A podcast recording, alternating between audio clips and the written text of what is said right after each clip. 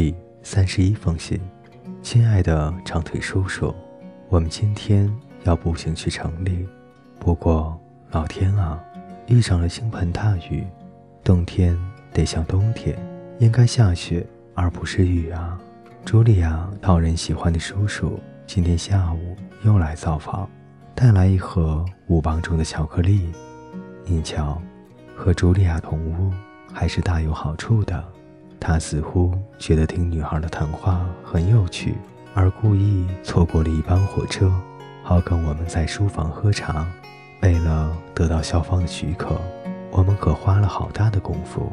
让爸爸或祖父来访已经够难的，叔叔更难一些。至于哥哥或表兄弟，则几乎是不可能的。茱莉亚必须在所有的学校老师面前发誓，他。是他的叔叔，再把公证处的证明带过来。我还知道点法律吧？尽管如此，我依然怀疑，一旦素坚看到杰维叔叔那么年轻英俊，我们的茶还喝不喝得成，还是个问题。无论如何，我们还是一起喝了茶，还有黑面包和瑞士奶酪做的三明治。他帮我们做的三明治，自己吃了四块。我告诉他，我去年夏天是在洛克威克度过的。我们高兴地聊起山普夫妇、马儿，还有牛跟小鸡。以往他知道的牛都已经死了，除了格洛佛。上回他回去时，他还是只小牛，而可怜的格洛佛现在已经非常老了。他问我，我们是不是还把花生？放在黄色的锅子里，用蓝色的盘子盖着，放在餐桌的底下，确实一点不错。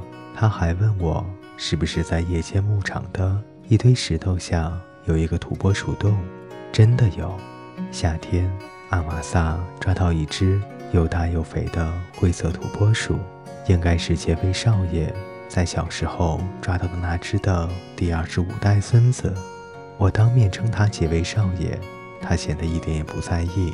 茱莉亚说，她从来没有看到过他这么友善，他通常是很难以亲近的。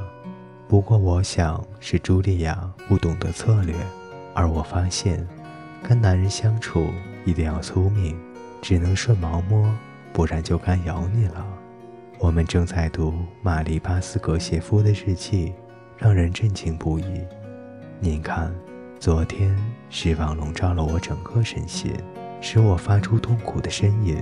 我已经无法控制自己了，以至于将餐厅的挂钟丢到大海里。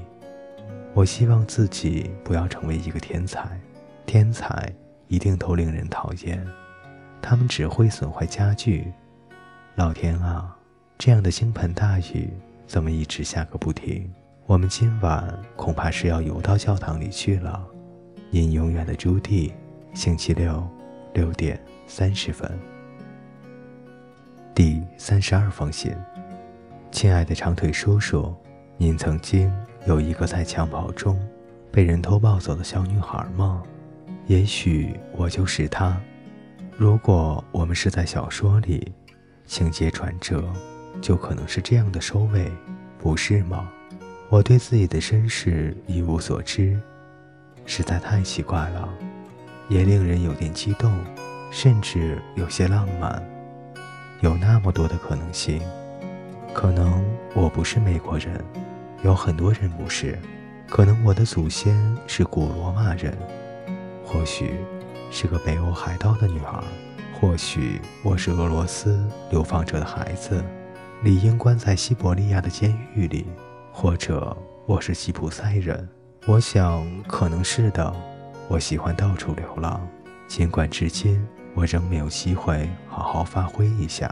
您知道我过去的一大污点吗？我曾从约翰格里尔孤儿院逃跑过，因为我偷吃饼干，他们要处罚我。这件事记录在案，任何理事都可以自由翻阅。不过，叔叔。这怎么能怪我呢？当年把一个饥饿的小女孩放在餐厨室里，一块饼干就在她手边，然后留下她一个人就离开了。然后突然闯进来，当然会发现她嘴边有饼干屑了，然后把她一手提起来，扇上两个耳光，然后又在饭桌上，当蛋糕送上来时，命令他走开，还告诉所有的孩子，那是因为他偷东西。您能期望他不逃走吗？我只跑了几里路，就被他们抓回来了，整整一个星期。当其他的孩子在外面玩时，我像一只淘气的小狗一样被拴在后院的柱子上。天啊，下课铃响了！下课后我要开一个会。我很抱歉，今天本来打算写一封有趣的信给您。再见，亲爱的叔叔，朱棣，一月二十号。